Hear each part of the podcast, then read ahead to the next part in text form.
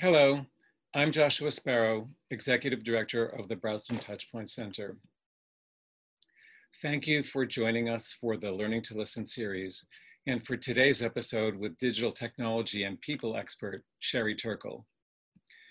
We created this series of conversations for change to honor the Brazelton Touchpoint Center's founder, the late Dr. T. Barry Brazelton.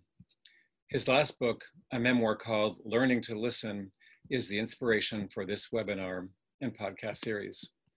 Eight days before his death, and just a few months before his 100th birthday, Brazelton spoke with great urgency about today's family's new concerns, new concerns piling up on top of the stresses that he'd helped families face during his 50 years of pediatric practice. Now, he said, parents are worried about digital technology and social media and about the polarized politics and hatred that have made it so much more difficult for all of us to really listen to each other across differences to find common ground. Yet we think that there are answers to today's new challenges in what every baby knows, and you'll hear more about this in today's conversation with MIT professor Sherry Turkle. As you'll hear, Dr. Brazelton's research with Ed Tronick and their colleagues on the earliest infant-parent interactions was an inspiration for Sherry Turkle's studies of how smartphones are affecting family communication and children's development.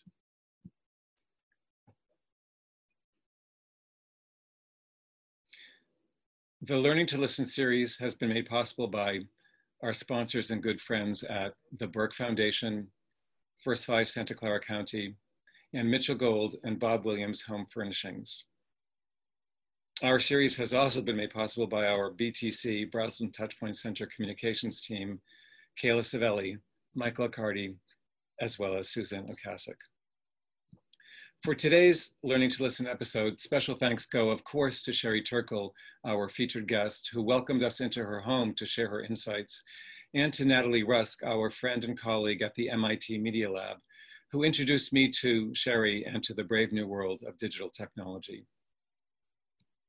Our guest today, clinical psychologist and sociologist Sherry Turkle, is the Abby Rockefeller Mauzé Professor of the Social Studies of Science and Technology in the Science, Technology, and Society program at MIT, and the founding director of the MIT Initiative on Technology and Self.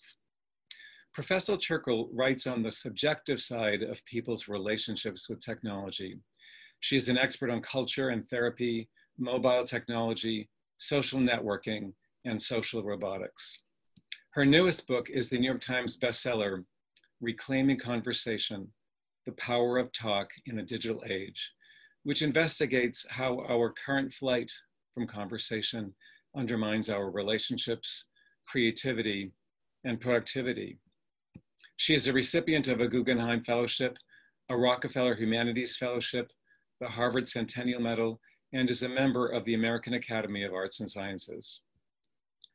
Professor Turkle is a featured media commentator on the social and psychological effects of technology for CBS, NBC, ABC, CNN, the BBC, and NPR, and has appeared on Nightline, The Today Show, Good Morning America, Frontline, Dateline, 2020, and The Colbert Report, among others. We are so grateful to Professor Turkle for appearing on the Brazelton Touchpoint Center's Learning to Listen Conversations for Change series.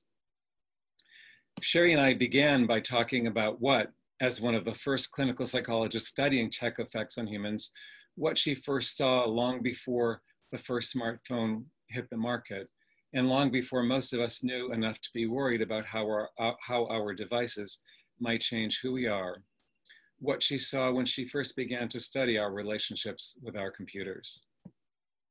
People were involved with these computers in a way that wasn't just like their stereo.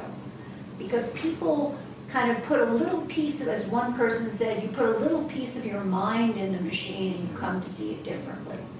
And so I became fascinated with really two things. First of all, how, how were ideas about computation entering into the popular imagination as ways of thinking about mind. That was important. But second, what was this new, almost mind meld that people were having with this new technology? What was this new love affair of our culture with this new kind of machine? How were we projecting ourselves into the machine and seeing ourselves into the machine? My first book on computers was called The Second Self.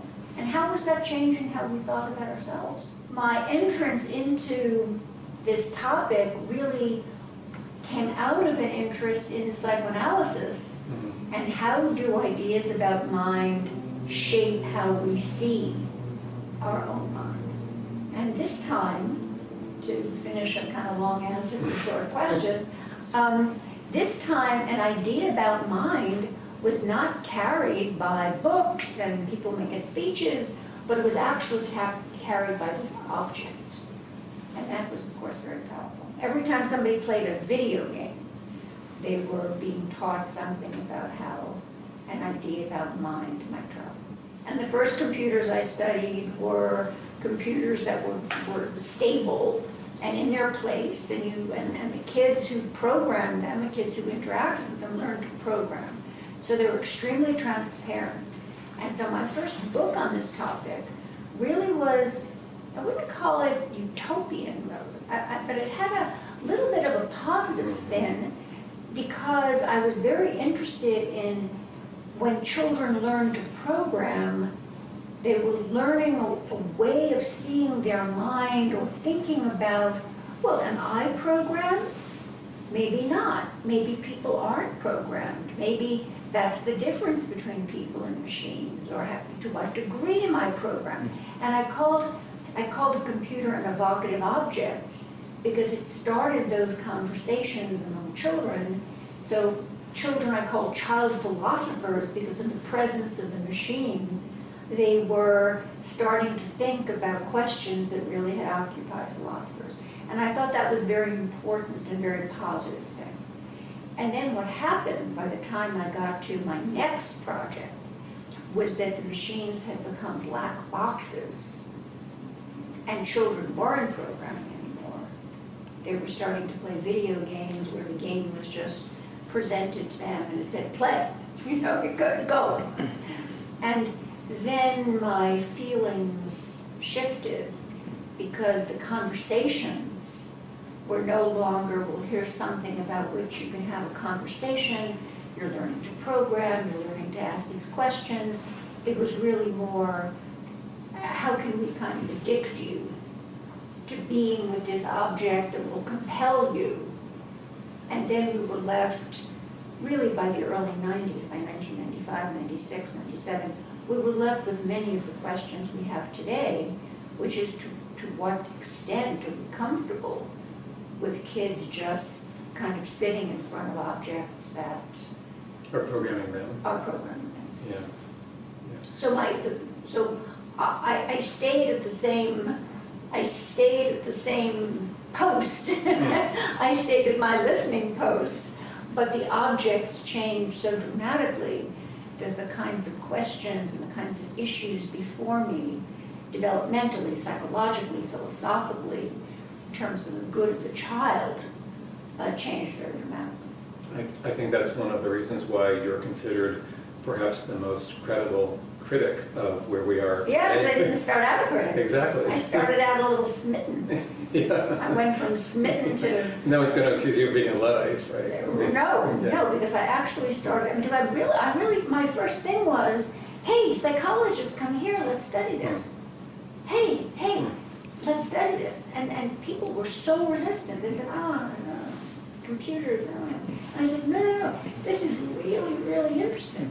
I mean, I would try to go, I would, I would like try to like have panels at psychology meetings and nobody wanted. me. You know, nobody was like, oh, computers, ah. And because people couldn't see that this was deeply affecting the fantasy life of, not just children, but of adults, of everybody. And, um, and it took a long time to get people interested, a very, very long time. Well, people say, oh, it's just games. Just games.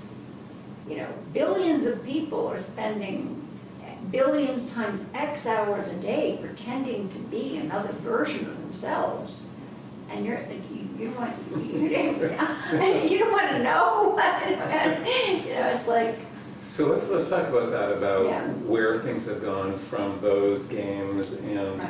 what you've written and thought about with regard to the avatars. Right. And where we are now, where people are um, performing some sort of version of themselves in social media postings. How, how is, is the way that we're playing with what the self is changing since those days? Right, well, again, I mean, I sort of see a degradation, you know, I mean, I think that things start, things start in a very evocative, almost primitive way. The more primitive something is, the more you have to make it, the more it's put on you to make it. It's like when you ask a child to, what do you want to be for Halloween? Oh, I want to be Pippi Longstockings. If you and your child can make the costume, as opposed to going to the drugstore and there's a Pippi Longstockings kind of outfit, you know, it's, it's prepackaged, you can pull it off the carousel and buy it. The, more something has happened between you and your child, and they'll remember that, oh, that was the year I was Pippi Longstockings. Well, in the beginning, being online and being a character involved programming the hat you would wear. It involved programming the costume you would wear. It involved making the place where you would be.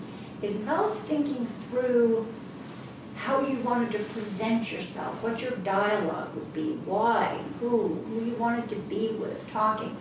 And pe- when people went online, they didn't have a chance to click on 15 different people they wanted to be. They So in the early days, back when computer games were that much more interactive, Sherry was actually excited about the possibility that they might help children to think about and understand themselves and to try out different ways of expressing themselves that would help them grow.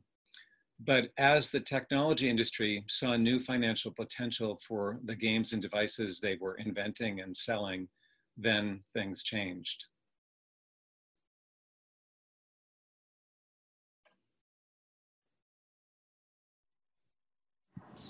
Um, the, the, the question that all of the, the, the entire industry was trying to ask you was how to keep you literally looking down.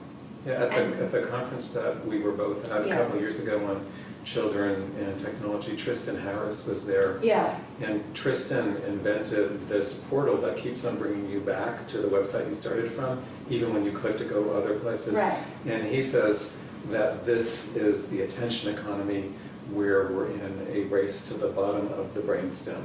right. That's what Exactly, you're talking about. exactly. Yeah. And um, people don't want, uh, people don't want to be taken back to the surface. So I began to study, well, why don't people want to be taken back to the surface? Because the things they're doing beneath the surface, when you look at them, are, they're like fantastic. I mean, you know, I, I love my apps, but when you really look at what you're doing, when you go from Candy Crush to, you know, some other game and then back to, not that it's, you know, it's, it's diverting, but it, you know, it isn't, uh, it, it's not a life. You know, what is it that people are trying to get away from? And of course, you know, one of the things people are trying to get away from is the terror of vulnerability. And that is really, that has come uh, at all moments in the developmental cycle. There are different ways in which that terror of vulnerability drives forward development. Um, So right now, both of us on a certain level, on a certain level, would rather be alone, you know, kind of, you know, you know, alone with a blankie and a book, you know, kind of, in the sense that, um, putting yourself out there carries risk. We each could be not as great as we want to be. We each could say something that would make us feel, you know. And it has to everybody- be messy. it's messy, and it's messy, it brings up anxieties, I could be not as good as, um, I have cold, I could not be as, you know, I could not be as good as I wanna be. I could have later look at it and say, oh, I wasn't as good, you know, I, I didn't say this, I didn't say that, all these people, I, I wasn't as good, so we all have high expectation, I mean, everything when you put yourself out there exposes you to being vulnerable. And we all struggle with that. And never before has there been a socially acceptable way for me to, in the middle of a conversation, have a moment of feeling vulnerable and a moment where it's okay to say, you know, I need to make a call.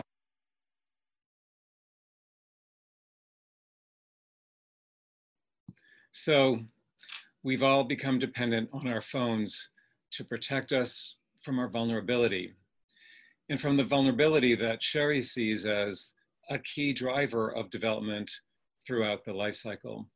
And she's not the only one who sees a role for vulnerability in development. In fact, this sounds a lot to me like the touchpoints model of development that predicts periods of vulnerability and disorganization alongside each new step a child takes. So I asked Sherry if she thought our new relationship with our phones has hijacked our relationships with our children and sideswiped their development.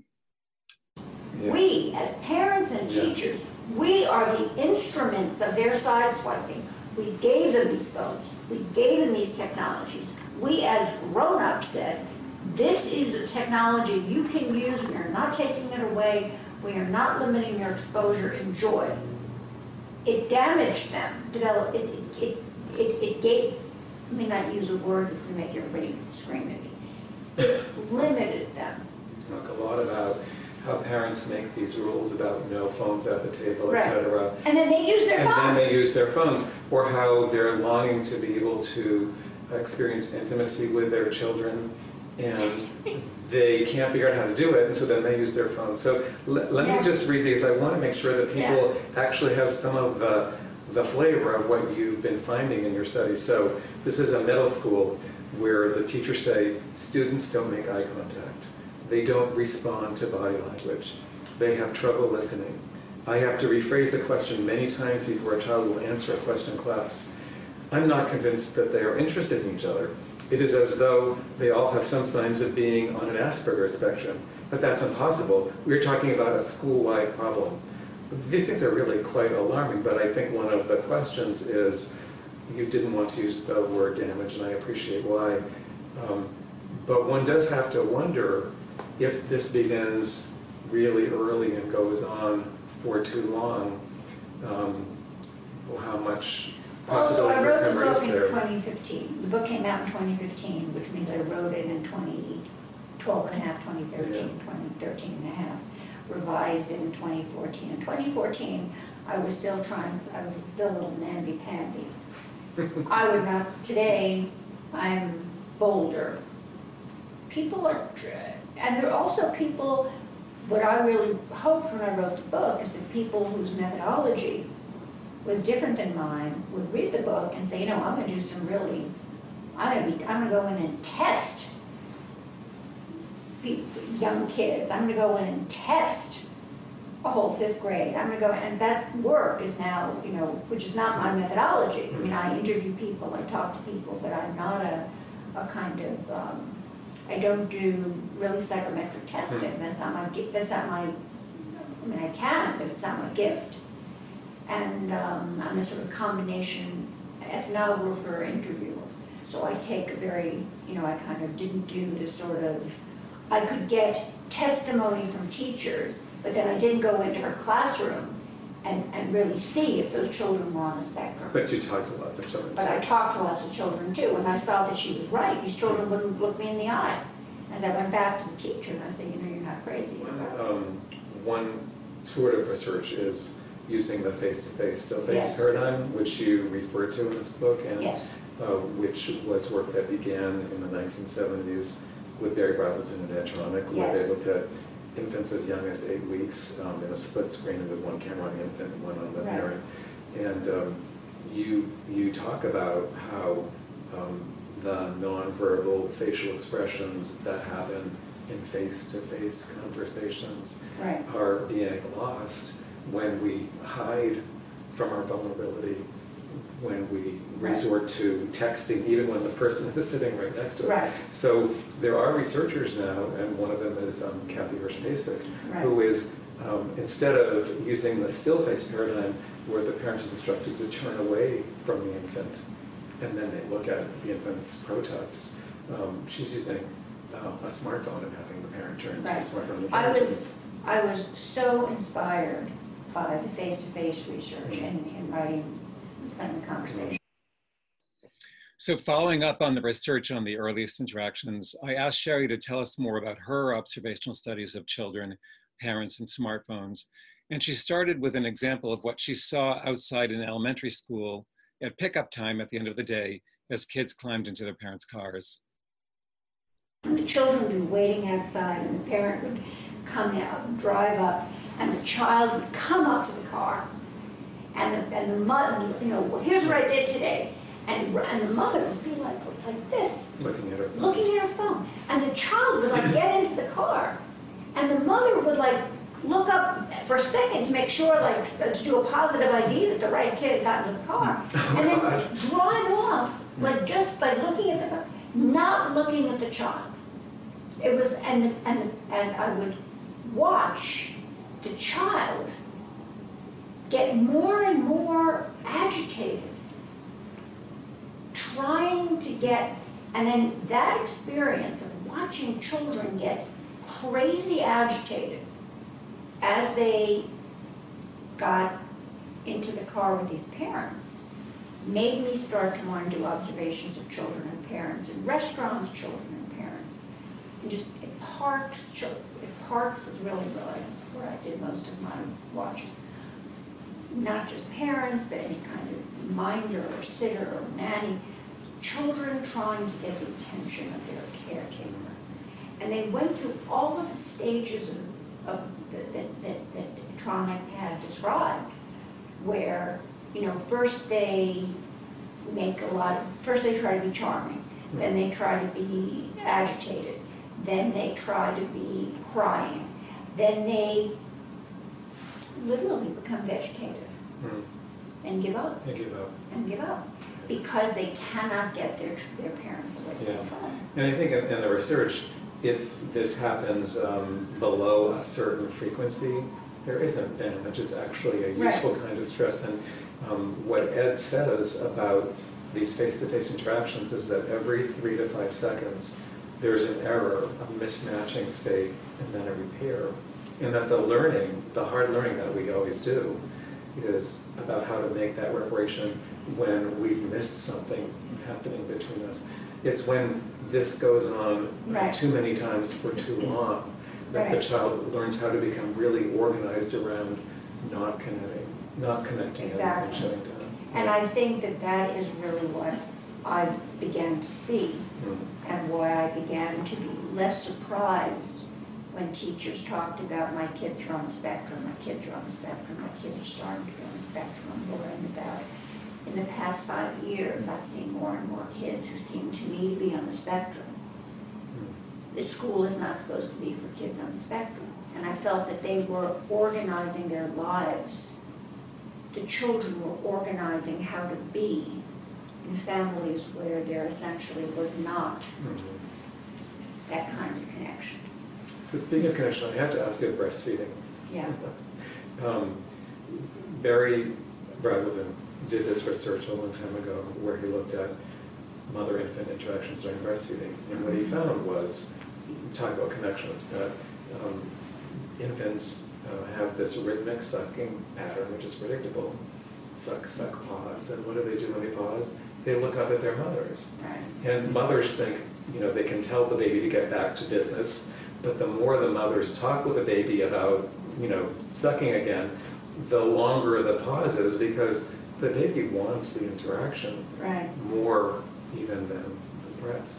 So, you know, now we know that there are many mothers who are breastfeeding with one Right. arm and on their phone with the other, and they may not even know what it would be like if They talk to the baby. Yeah, or if the phone weren't in their lives. I yeah. remember, I remember the first time I saw a mother breastfeed, uh, breastfeeding and watching their phone. And I was so upset, I mean, because you, we forget, now that these things are like a part of our everyday lives, and this is, I think, very important, they've become naturalized. And when something is natural, you don't see it anymore. We forget how odd it was to see a woman not pay any attention to her baby when she was breastfeeding. Because now we're, or, or, or go to a McDonald's and watch a family eating their food with everybody looking at their phone and nobody talking. So what do you say when, when a mother So when I first saw this, when I first saw this, I want, I, I- I watched this horrified, I knew how bad this was, I knew this was like, she's not looked, the infant was looking at her, she was not looking at the infant looking with her, because she was in the middle of them, she was like going like this to the thing. And I, I didn't know what to do with myself. Because I, I hadn't written the book yet, I couldn't like say, excuse me, I just wanna send you. Can I can I just put you on my list? Would that work? Um, but it was clearly so, it was so upsetting to me. Hmm. And now we are so used to it. And what else are we used to? We're used to, we're used to mothers not paying attention to their children in playgrounds. We're used to mothers not paying attention to their children in, um, in, um, when they're in, when they're in, um, playpens. And the playpens are a place where I really carefully studied, because I knew that people were gonna say to me, oh, mothers have always put children in playpens and just read a book or watched television. And so I compared, here's where I really did go in and do, the you know, the, this sort of much more sort of finely grained, uh, observational counting and taking with the stop clock work. When a mother watches television, she looks up very frequently to check on a kid. When a mother is on, is, is on any kind of device, hardly ever. Similarly, for male parents and their male children, when they're watching a game and they're on television and they have like a newspaper between them, they talk very frequently. If they're, if the father is on a device, he barely speaks to his child. So all of the people who say, oh, it's just like, it's just like, it's just like, it isn't true. Yeah, I was gonna ask about that, and that gets to that people are studying, what is it that makes these devices so compelling, so addictive, so powerful in holding on to our Mhm. attention? But I I also have to ask you about what, when you talk about parents for whom this has become the norm, um, and we talked earlier about what skills children are not developing, well, what skills are parents losing that is um, behind their, looking at their phone and not their child when they pick them up or when they're sitting right next to them? Well, the, the skills that parents and children are losing are oddly parallel. Hmm. So parents and children are losing the same skill. They're losing the capacity for boredom, and they're losing the capacity for solitude, and they're losing the capacity for empathic empathy and the kind, and the kind of empathy that you use in conversation. But let's start with solitude and boredom, because many people kind of confuse them or think they're the same thing. So for the child, the capacity to be bored turns out to be the key, a key developmental building block. Because when your brain, when you experience boredom, your brain isn't bored. It's laying down uh, neurally what's called the default mode network, which is really where your brain develops the, the kind of sense of a stable autobiographical self. So you need those moments of, oh, nothing to do, I think I'll just sit and review, The things that I usually worry about, for example. review my anxieties, oh, well, I'm bored of those now, I'll review. Hmm, You think you're thinking about nothing, I'm waiting for my taxi, but I don't have my phone to take out, so I'm just waiting. Your brain is actually very busy while you think you're just letting thoughts go by. And without that time, your brain doesn't do as well. So you need to learn how to give yourself what in meditation we call time to let thoughts come and go, time to just sort of let it be.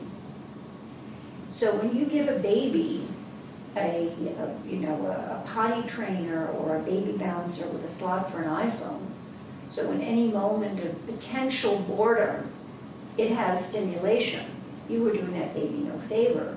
And as a parent, if you can tolerate being with your baby or being with your child without each of you being stimulated, you're doing neither of you any favor. Because grown-ups need this time as well. The second bad thing that's happening is the capacity for solitude, which is a little bit different. It can look the same as the need for boredom, but it can look the same, but it's developmentally and psychologically serves a different function. In solitude, you need solitude in order to develop relationships because you need to be able to be happy with your own company in order to then, when you're with somebody else, be able to pay attention to them. Because if I can't stand my company, then as soon as you come along, I'm looking for you to validate me. Tell me I'm great, tell me how fascinating I am, tell me who I am. And I can't pay, I don't have any time or patience to pay attention to, well, who are you?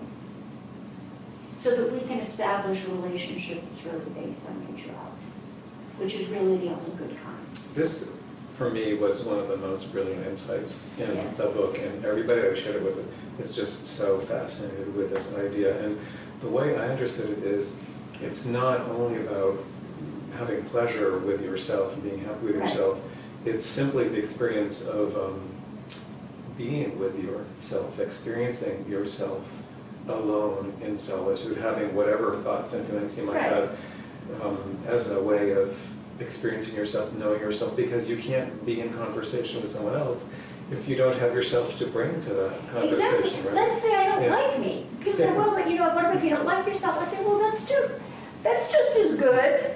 And bring that person, and bring that person to Take show that, up. Yeah. take that Yeah. person. Yeah. You know, everybody Yeah. isn't madly in love with, I mean, you know, take that vaguely unhappy person out to dinner, you know, and say to you, you know, I've been doing a lot of, that. that's not terrible. If I went out, if we went out to dinner or over drinks, I said, you know, I've just been doing a lot of thinking. I've been doing some life, I'm writing a memoir and I, you know, and I, I really very unhappy with some of the decisions I've made. And you would say, well, that's really interesting, like, you know, what, what are the decisions you've made that, that, that It's a gift, it's a gift, with? really.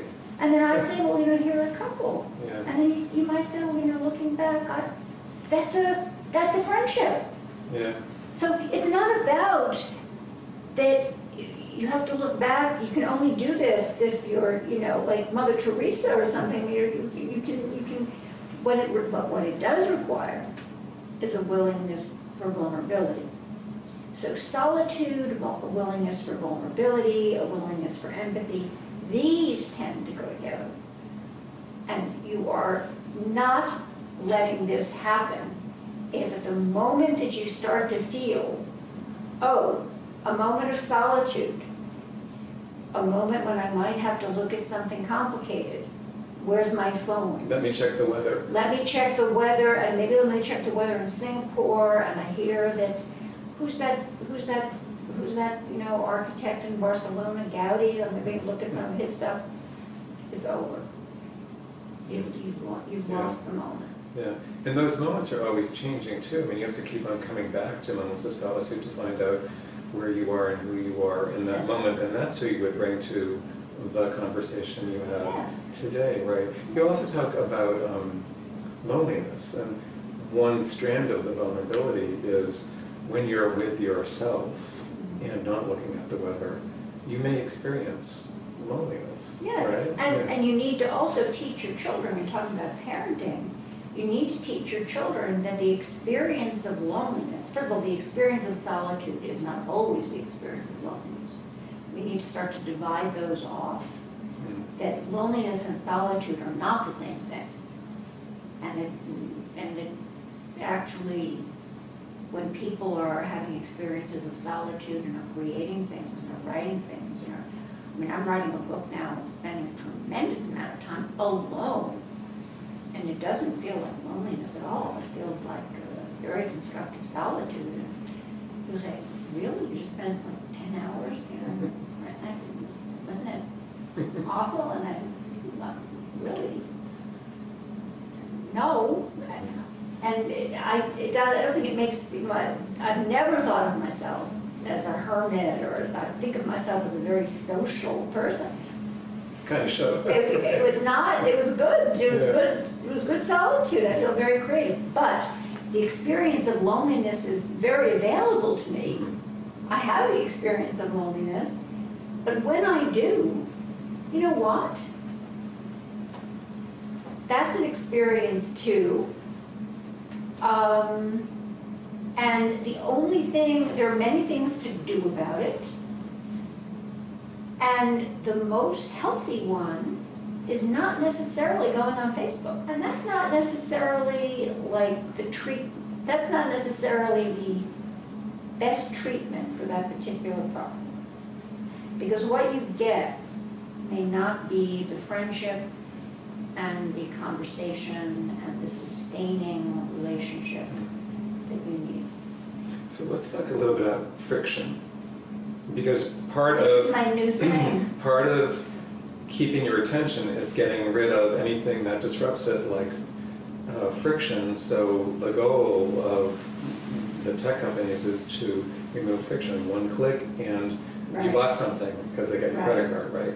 So, but what you're talking about, for example, with something like loneliness or other um, feelings that are hard to have, but that we have to have, and we all have them, is um, there, there's some sticking, there's, there's some friction. And when you go to Facebook and you get a thumbs up, you get a like, um, it's, it's not engaged with the loneliness that you might have been feeling that drove you there. Yeah, So it's kind of like a generic, it's like a kind of a generic blanket of warmth. Doesn't speak to anything specific really about, About you. about you. And we get used to this kind of like, uh, when you take morphine, it doesn't take away the pain, it makes you not notice. And that model, that narcotic model for um, how to deal with pain is actually a, a very prevalent model in our culture. You don't take away the specific problem. You just make it no longer relevant Yeah, to you. And I think that happens politically, you know, you don't fix, you don't fix the thing. You just somehow do something to people's heads where they're not thinking about it anymore and no longer seems to be their problem or relevant to them. when I heard you talk about friction, it made me think again about the face-to-face, the face research. Right. This notion of an error and repair every three to five seconds. Yeah. and that there's struggle there in the repair, yes. you get stuck there. But the learning happens because there is an error, because you come apart, because you've got to find where you were, where the other person was to get um, uh, into conversation again. Um, so- That's so interesting. Yeah, so I thought that that was part of what you're Yes. describing. Um, My favorite example is, it's such a funny example. I remember a demo, it's become my favorite example because it's so funny. Is, I remember a demo of the Internet of Things at MIT, mm, one of the first demos I went to. And this demo was of offering coffee, ordering coffee. Uh, And you ordered your coffee, your cappuccino, macchiato, something very complicated. And this, the whole world was wired up to your computer and to your, so it, this, you would be rooted to the coffee shop, which of course your- your cappuccino, macchiato, latte, hmm. white, ca- It's waiting for is you. waiting for you. But it would root you in a way where you wouldn't pass any body you didn't like, ex-boyfriend, ex-wife, ex-husband, department chairman with whom you might have had a fight. Because the whole world, you know, we knew everybody in your relationships with everybody. And so you could get a route to your coffee shop where you only passed people you liked in a friction-free world of where the Mhm. Internet of Things could take us. And I thought that was perfect. That the Internet of Things would not, that, that that the computer culture would not only create a friction-free world of like trading on the stock market, but it would create a friction-free world of social relationships where you would know not what to talk to me about, what not to mention. I, you know, and uh, it would just kind of glide through. And that is such a not right, that is such a not good way to live. I mean, who said that that's a good way to live? And similarly, in this wonderful image from the Tronick Brazelton research, that it's only through mistake repair, mistake repair that kind of we're constructing really the most powerful skill set. I love that. And, and this is um, also where what's happening in our public um, world uh, comes into, because part of reducing friction means that we are just in our bubbles, talking with people who we agree with, Right. and um, are protected from talking with people who we don't agree with. And so we're stuck in this polarized world. And we don't know how to talk to them anymore. Yeah. I mean, and, and you watch people talking who are clearly talking to people in their bubbles. Mm-hmm. And you, you say to yourself, I can't believe that this is working.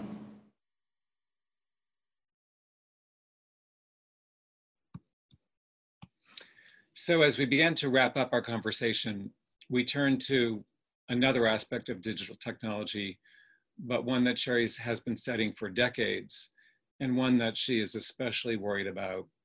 And we closed with her call for action.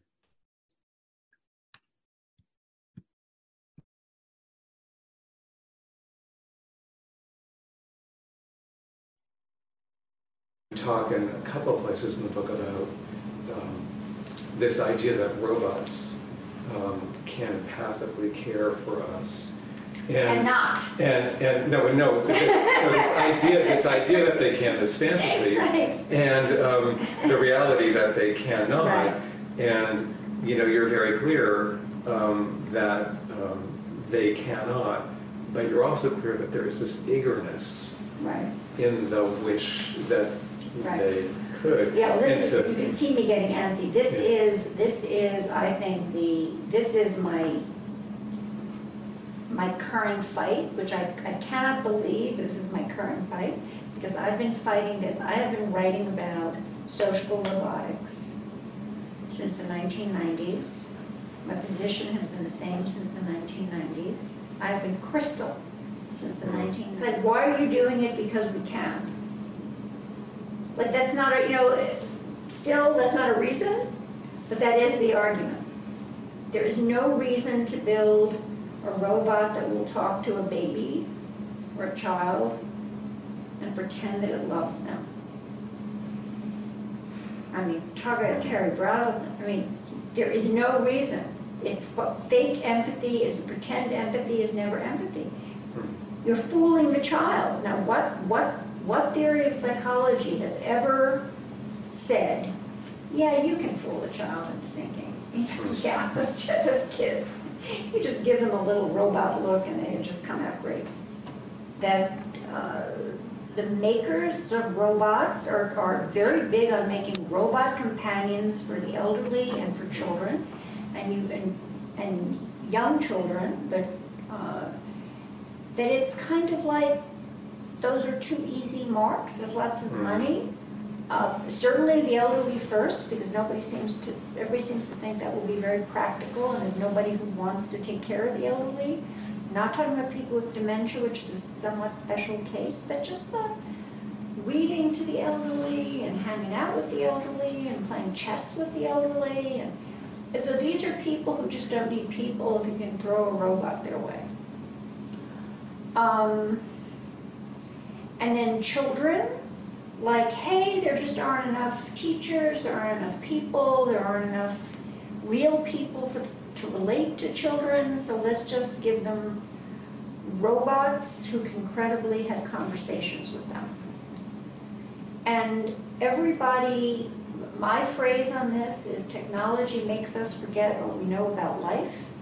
And what we know about life is that people need real people, empathic people to develop relationships with and to learn how to be real people. Yeah, but I just think everybody who's involved in the care and working with people need to just gang together and get involved with the many manufacturers of these objects and say, you know, this is just not something we want in our nursing homes and in our schools and in our uh, childcare facilities, and we just don't want this. This is like not a direction. I don't want your robot. Just because you can make something doesn't mean that we have to have it. This notion that just because a technologist invents something, that some inexorable process has started that has to end up with children having robots instead of people taking care of them. This is, I, I mean, this is, I, I work in a, in an institute that's filled with technologists and the arrogance of that idea, uh, for years I felt too young to fight with them and now I'm older and I, maybe it's age and just seeing how ignorant that position is and how much damage it's done and how it's based on nothing except they can get people to back down. This is a really bad idea that, that children should have robot companions. I mean, there's no, I mean, this is like, this is like the same idea as, what about if we had said, you know, this, uh, um, mothers who were nursing, no cell phones allowed in, in, you know, in every hospital where mothers are, you know, are, are, are, are, are, are being, you know, when we, when we teach mothers everything about nursing, they're giving this kind of packet, they're giving this, and the first thing that nurses said to mothers is, the worst thing you can do when you're nursing is having, is having a cell phone you know, it was sort of as part of basic training, you know, and, and the mother would say, oh, really, I love to have my phone, wouldn't it be nice if I could just kind of relax? And the nurses just said, it's the worst thing for your child. And here's why. And they did this little story for the Brazelton. And then the mothers, when they went home, when they were tempted to do it, it would be in their minds, but they would remember that they were told it was the worst thing in the world. You know, both that story and the robot story Yeah, also seems about um, our not valuing ourselves as humans and what we uniquely contribute to our exactly. children's This is about our, our somehow forgetting what we know about the importance of being human, about what we can contribute. There, this is not right. This is just not right, and it's- it's about, it, it's a little bit like we're forgetting what it means to live in a democracy, we're forgetting the importance of free speech, we're forgetting what it is to be a person, we're forgetting some very basic things about our humanity to each other. Uh, it, we're living in a very dark time. And forgetting what it is to, to read to a child, and when you're reading to a child, you're looking at the child, you're talking to the child, you're saying, so how did it go today at school? So how did you go, how are you feeling? You look, you look a little tired, you look, it's your time, I love you, and I, I really love you, and give me a kiss, and I, have you ever felt like this character? You hear everything, you learn everything. Um, and any parent, any loving parent, any loving caretaker knows that when you're reading about um, Goodnight, why is Goodnight Moon so successful? It's because the child gets to identify with all those objects and you get to talk to your kid. So, not to go on and on about this, but it is not too late to not have a generation of children raised by robots. And parents and led by teachers, uh, teachers groups, parents groups. These are well-organized groups that can say, you know, this just isn't for us. Because somebody has to buy this stuff. It's not like these things just miraculously appear on the market, you know. The people who are making this do not want to give it away. That's for sure. The people who are making this are not, their, their, their, their, their um, business plan is not to give it away. Hmm. But part of the marketing is to create the sense that it is Inevitable. norm and inevitable. Yes. And that's what we, Or good for you. or good for you, right? They have to first convince you Yeah. before the horse is out of the barn. It has to be, you have to be convinced that you want it. You want to get on this horse. I have to say, I wish that Berry Brazelton were with us right now. Um, he would be um, right alongside Well, us. we have to act in his, we have to, we have to act in his Yeah. name. Wow. Um, we have uh, a number of really terrific comments and questions, and I'm sure there are more. I'm sorry that Sherry couldn't be here with us to answer them. I think you'll find uh, answers to your questions in her book, Reclaiming Conversation. Uh, that was the focus of uh, my conversation with Sherry. Uh, I guess um, a number of the questions that we have are about what to do with older children's uh, phone use or requests for phones and whether to withhold them or how to limit them. And um, there also is a comment uh, that came before Sherry um, talked about her view that parents could be warned before they take their newborn babies home about the effects of uh, smartphones on their earliest interactions. So I thought I, I would start just by uh, noting that in the Touchpoints approach to making strong partnerships with parents, uh, we find that it isn't usually very effective to tell parents what to do or to think or what not to do. Uh, and that instead, uh, to um, observe with parents their children's behavior can be a much more effective way of supporting parents in making their own decisions about uh, the kind of parent they want to be and understanding what their parent what their children are telling them with their behavior. Uh, if you take a look at the reclaiming conversation book you'll see lots of detail about how uh, children in uh, elementary school middle school high school are using their smartphones and are using social media. And i think you will see those behaviors as guides for your decisions about how you handle smartphone use and social media use with your older children uh, and um, those of the families that you work with. Uh, one of the points that Sherry made just in the last couple of minutes is that in order to sell us these things, we have to be talked into thinking that we need these things and that we'd be missing out if we didn't have these devices and uh, that we are depriving our children if we uh, aren't making these devices available to them. I, I, think that there may be a backlash here as more and more concerns are raised about what devices and social media are doing to children's development. And I also think that there will be a backlash because of um, what we are coming to understand about the future of work with artificial intelligence. And I think where we may end up, if I can be optimistic, is realizing that we have to preserve what is uh, uniquely human if we are going to have uh, any chance of holding our own uh, against artificial intelligence and robots. And we have to hold on to the understanding that we have created artificial intelligence and we have created robots, and it's not the other way around. And uh, we need to make decisions about how and when we use them. So, in her book, Sherry talks more specifically about uh, really standing up and uh, insisting on device free times, for example, mealtime, car time, device free zones, like, for example, the kitchen, but it can also be anywhere, and also about the importance of parents modeling their um, restrained use of smartphones and refraining from using them when they're in face-to-face conversations with others, particularly family members.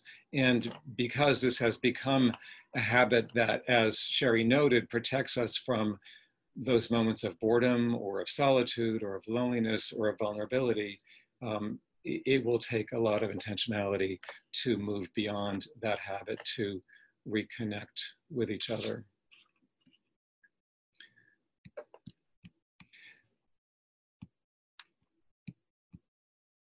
I, I think probably the, the, the higher level point that Sherry makes uh, in, in this conversation and in her book is that uh, the argument that it's too late, the genie's out of the bottle, which we have all heard about this, that this is an argument we've heard about other things uh, that we ultimately have been able to stop. We uh, weren't there, most of us probably, but we um, can look in the history books and see that people were saying the same thing about Nazis back in the 1930s. And people needed to stand up and say, we're just not going to let that happen. The same thing has been said about certain infectious diseases before we decided we're really going to put all our resources behind doing the research and uh, the prevention to make sure that that doesn't happen. So um, when, when we're looking at the results of technology, digital technology, smartphones and social media, to remember that the damage that we are seeing and the damage that we can prevent, these are all um, the results of human activity. This is not coming from anywhere else. And because these are things that we are making uh, and using and buying into, we can stand up and say, um, we want to limit, restrict our use of these things to where they actually have a useful purpose and without the kinds of costs with regard to our relationships with each other, our children's development, and our own humanity. If you'd like to learn more about the effects of digital technology on children's development, family relationships, on the self, and on being human, again, I urge you to take a look at Sherry's book, Reclaiming Conversation. I really found it, uh, I just couldn't put it down. It is very compelling. And you can find today's episode and listen to more of my conversation with Sherry Turkle on the brazeltontouchpoints.org website. To find out more about the Brazelton Touchpoint Center, just go to brazeltontouchpoints.org or you can email me, joshua.sparrow at children's.harvard.edu. And I hope you'll all join us on October 29th to listen together to Harvard sociologist Sara Lawrence-Lightfoot, who will discuss her approach to listening with respect to create symmetry across differences, and that you'll come back again on November 19th to listen to Yale child psychiatrist Kyle Pruett, who will be talking about his research on the critical role of fathers in children's development. You can find out more about these and other upcoming Learning to Listen conversations for change at brazeltontouchpoints.org. I'm Joshua Sparrow, and on behalf of the Brazelton Touchpoint Center, I extend our gratitude, gratitude to all of you for joining us today and for all you do for children and families everywhere. Thank you.